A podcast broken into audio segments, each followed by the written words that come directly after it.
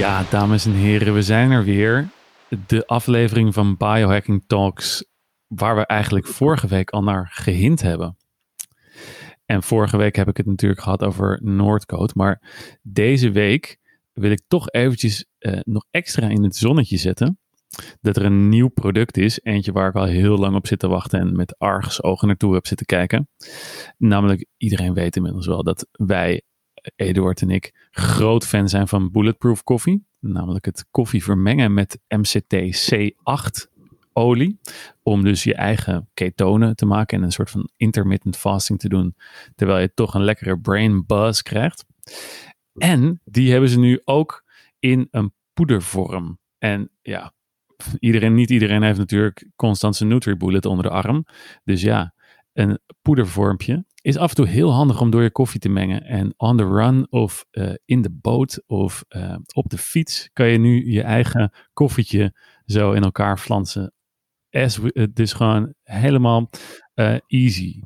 Makkelijker kunnen, kunnen we het nog steeds maken bij Noordcoat. Jongens, Eduard heeft zitten popelen om te vertellen over een van zijn helden, die die tegen is gekomen op de Biohacker Summit vorige week. En het is natuurlijk fantastisch om je helden te ontmoeten, maar zeker als ze niet teleurstellen. Eduard, vertel eens overtjes over José. Ja, José Luis Cordero, daar, daar hebben we het vorig jaar over gehad. Uh, een van de oprichters van uh, de Singularity University. En ehm, die man is redelijk geniaal. Maar weet je wat het, misschien wat het leukste is? Dat die man ook echt heel veel humor heeft. is echt, eh, echt, echt een ontzettende grappige man. Hij, hij kwam dus ook op een gegeven moment uh, in een ruimte overal uh, kwam hij binnen, uh, Rode. Want daar had hij een experiment mee gedaan van hoe het leven zou zijn op Mars. en daar, daar, heeft, hij in, heeft hij in de grot de situatie nagebootst hoe het dan op Mars zou zijn. Omdat hij zich dan al aan het voorbereiden is van uh, als Elon Musk over vier jaar uh, het mogelijk maakt om mensen naar Mars te sturen, dat hij aan het experiment mee kan. Ja, ja, dat hij mee kan. Dat hij als eerste zegt, ja, doe, ja. ik wil mee. Ja. En, uh, als we het over biohackers hebben, dan is dat toch wel het summum. Ja, in feite, weet je, in feite is dat de moraal van het verhaal dat de ontwikkelingen op dit moment zo verschrikkelijk hard gaan op alle terreinen. dus dat, het, dat op het moment dat Elon Musk zegt, wij kunnen over vier jaar een bemande ruimtereis naar Mars maken, dan zou je ervan uit kunnen gaan dat dat ook echt gaat lukken. Dat, dat is, uh, en, en weet je, dat is een beetje het verschil in lineair denken en exponentieel denken. Misschien is dat wel interessant. Dat de, mm-hmm. de, de, de meeste mensen die uh, zijn opgegroeid in een omgeving die stapje voor stapje verandert. Het, mm-hmm. iedereen is opgegroeid. Ja, en, en dat, dat beïnvloedt dan ook je denken wanneer je nadenkt over de toekomst. Want dan denk je automatisch van oké, als het stapje voor stapje in het verleden is gegaan, dan zijn dit mijn stap. Ook gegaan, ja, ja dan, dan verandert het geleidelijk. Maar we zitten dus uh, in, met de digitale ontwikkelingen, uh, zitten we al inmiddels al, uh, al 20 jaar in een, in een exponentiële groei. Denk aan de, aan de floppy disk. Uh, die, ik, ik, weet niet hoeveel KB die had in het verleden, ja, 15 KB of zo. Ja. of 144 KB. Ja, en weet je, en nu heb je zo'n hele kleine stick, de grootte van je, van je vingernagel, waar 1 terabyte op kan. Nou, dat, dat is het exponentieel ontwikkelen van technologie. En, ja, dus eigenlijk contra-intuïtief is dat. Voor de, ja. voor de, voor de, voor de mensen die, um, ja, die, naar de, die op dit moment naar de toekomst kijken.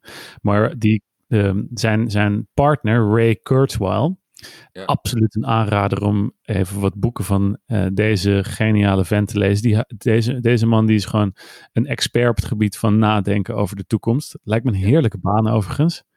En zijn, zijn businesspartner, daar heb jij het nu over. Ja, dus die, de, kijk, kijk, wat hij bedacht heeft en wat Kurzweil bedacht heeft, dat, dat, uh, dat weet ik niet precies. Uh, omdat hij gewoon heel veel met hem samenwerkt.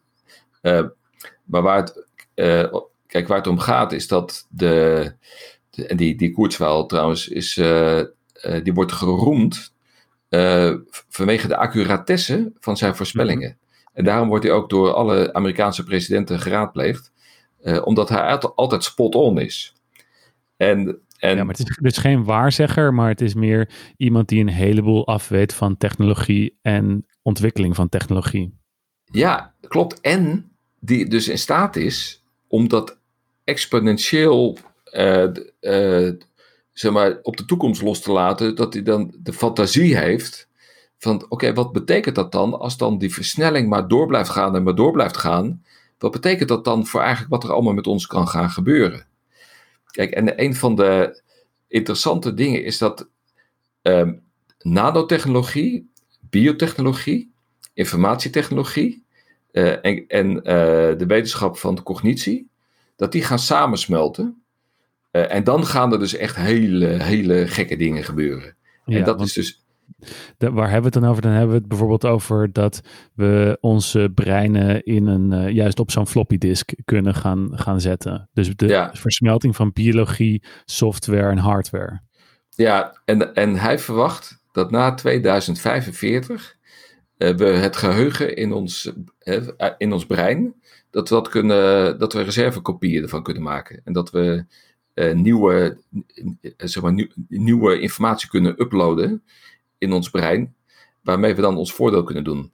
Ja, nou heeft dit natuurlijk in de science fiction boeken en films, heeft het al meermaals de revue gepasseerd. Maar het is misschien wel leuk om te kijken van, oké, laten we dat nou eens even realistisch bekijken. Van wat heb je, daar, wat heb je daarvoor nodig? Allereerst moet je, moet je, is, is bijvoorbeeld zo'n persoon als Elon Musk is nu al bezig met dat wat jij zegt. Ja, en er zijn wetenschappers zijn bezig om cellen uh, te maken. Levende cellen. En, en, en, en als je kijkt, hè, want we, we hebben het over biohacking en, uh, en het onderwerp van zijn verhaal ging over anti-aging. Je ziet nu al dat wetenschappers in staat zijn om de levensduur van muizen met twee keer te verlengen. om um, de levensduur van vliegjes, hè, van die fruitvliegjes, is dat volgens mij met vier keer te verlengen. Eh, en die van wormen met tien keer te verlengen. Nou, laat dat eens even los op het menselijk leven, op de levensverwachting van de mens. Mhm. Stel je dan voor. Is het maar met uh, eh, 25 procent. Ja. ja dan, dan, zitten we al boven de 100. Ja, en, en, en, de, en, en ze hebben uh, drie, ze, zij voorspellen drie golven van ontwikkeling. En de eerste golf, daar zitten wij nu in. En dat is dat je eigenlijk probeert om je leven te verlengen door um, zoveel mogelijk leefstijl hacks, waar wij het de hele tijd over hebben, om die toe te mhm. passen. Zodat je daarmee eigenlijk je weerstand vergroot en, gaat voorkomen. Of eigenlijk, eigenlijk uitstellen dat je die ziektes, waar, waar, ik het over had, dat je, die, dat je die gaat krijgen. Ja, dus wij zitten nog in de meest primitieve vorm van biohacking eigenlijk. Exact. En, um, en de tweede golf die is dichterbij dan je denkt. Dus die, die is naar hun verwachting gaat die plaatsvinden tussen 2025 en 2030.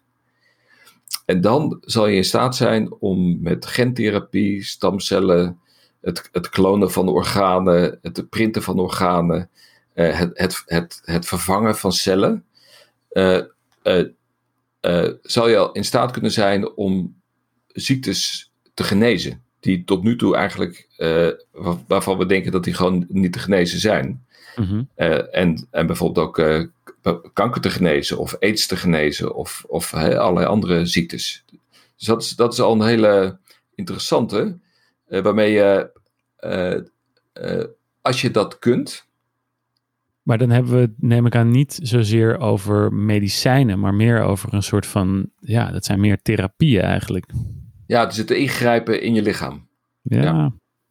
ja. ja. En, dat, en of dat dan medicijnen gaat heten, de manier waarop je dat dan gaat toedienen, dat weet ik niet. Uh, maar uiteindelijk zijn het, het zijn wel stofjes die je gaat slikken. Maar dat is, dat is wel interessant.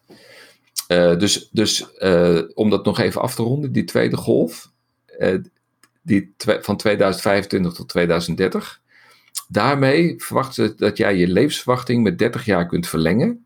Omdat je dus heel veel van die ziektes kunt gaan oplossen. De, dus de kans dat je daaraan gaat overlijden aanzienlijk gaat reduceren. Mm -hmm. Kijk, Kijk, en daarna dan wordt het echt spectaculair. Dus in die periode. goed, voordat we bij de derde, voordat we echt, echt de, de ruimte, onszelf de ruimte in lanceren. Wat zijn de, wat zijn de consequenties daarvan dat we ons, ons lichaam met uh, eh, 30 jaar eigenlijk langer in leven kunnen houden? Want ehm, ik weet wel uh, dat, dat dat bijvoorbeeld voor de huidige ziektes, je had het er net al over, dat een, uh, een, een griep en zelfs een COVID en um, eigenlijk de meeste welvaartsziektes eigenlijk alleen voorkomen bij oudere mensen. Ja, ja, dat klopt. Dat, is, uh, en daarom beschouwen ze veroudering ook als een ziekte. omdat, omdat je, als je kijkt naar al die de, de grote doodsoorzaken, die vinden plaats bij 65-plussers.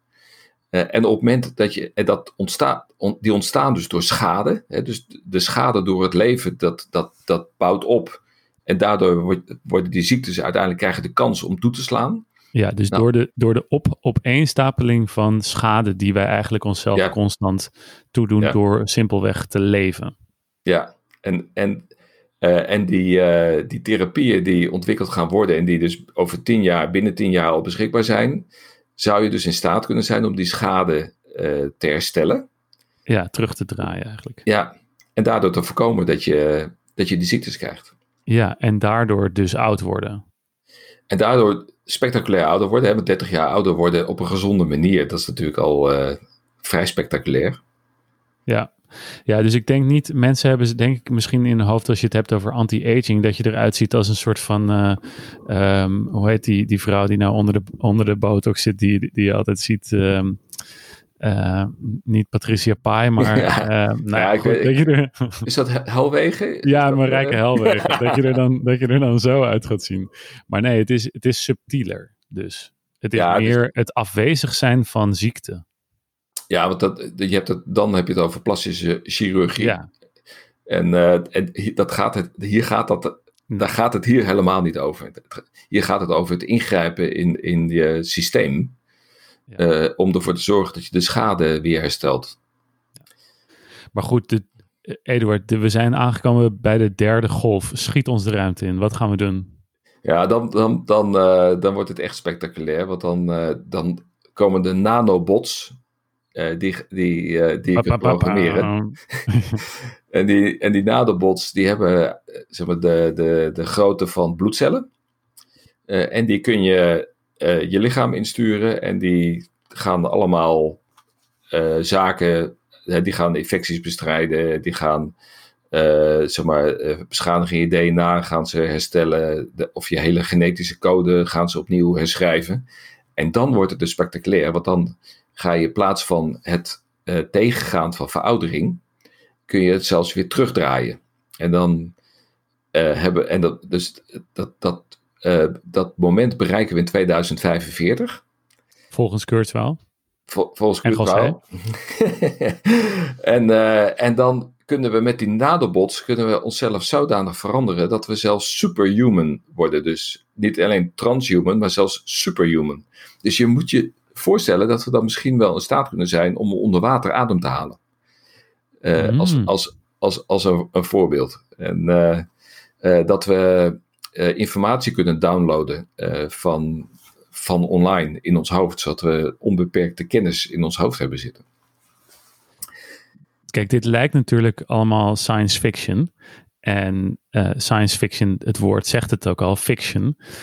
Maar dat is helemaal niet zo fiction als het, als het misschien zou lijken. Omdat als je kijkt naar science fiction boeken uit, ehm, uit, uit, de, uit de vorige eeuw, moet ik dan echt zeggen, dan zijn er een heel groot deel van wat de echt goede schrijvers uh, hebben geschreven, zijn gewoon ook daadwerkelijk uitgekomen.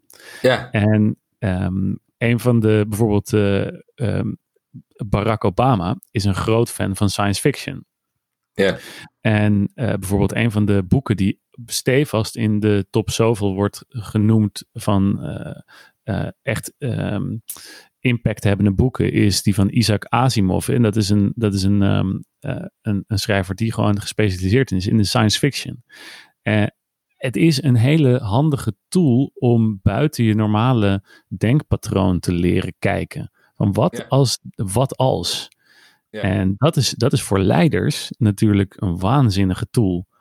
Leren en jezelf trainen van wat als dit zou kunnen. Ja, en, en waarbij er geen enkele reden is waarom dit niet zou kunnen. Ja, want we zijn zo hard bezig.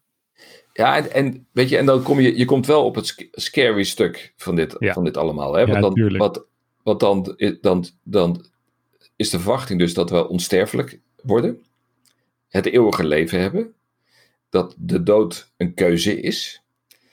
Nou, en dan moet je gaan, gaan voorstellen wat dat betekent voor de maatschappij. Uh, uh, voor kinderen krijgen, voor bevolkingsgroei. En, uh, en dat zijn nog maar de, misschien wel de simpele vraagstukken. Inderdaad. Ik denk dat die, dat die vraagstukken, dat dat, dat, dat iets, iets moet zijn waar, wat we gewoon nu eventjes bij de luisteraars neerleggen. Om daar eens even goed over na te gaan denken. Want dit was wel weer een. we, gingen, we gingen diep in deze, in deze uitzending. Ja, de vraag, de vraag is van van uh, hoe zou je het vinden om onsterfelijk te zijn? En er zijn mensen die dat, die dat verschrikkelijk vinden. Het idee dat ze gewoon tot in lengte van jaren moeten blijven werken, moeten blijven leven en, en al deze technologie, dat, die dingen waar we het net over hadden. Um, uh, of mensen die vinden het echt prachtig. Weet je? Ja. Hoe cool is het? Nou, de, dus wat ik net zei, het kan heel handig zijn om je de vraag af te stellen: wat als? Wat als ik onsterfelijk zou zijn? Wat zou ik dan doen? Nou, en dat is het stof waarmee je science fiction boeken gaat schrijven. dus jongens, ga, lekker, uh, ga lekker schrijven. Wij filosoferen nog even lekker door hier. En dan zien we jullie volgende week weer terug bij een nieuwe aflevering van Biohacking Talks.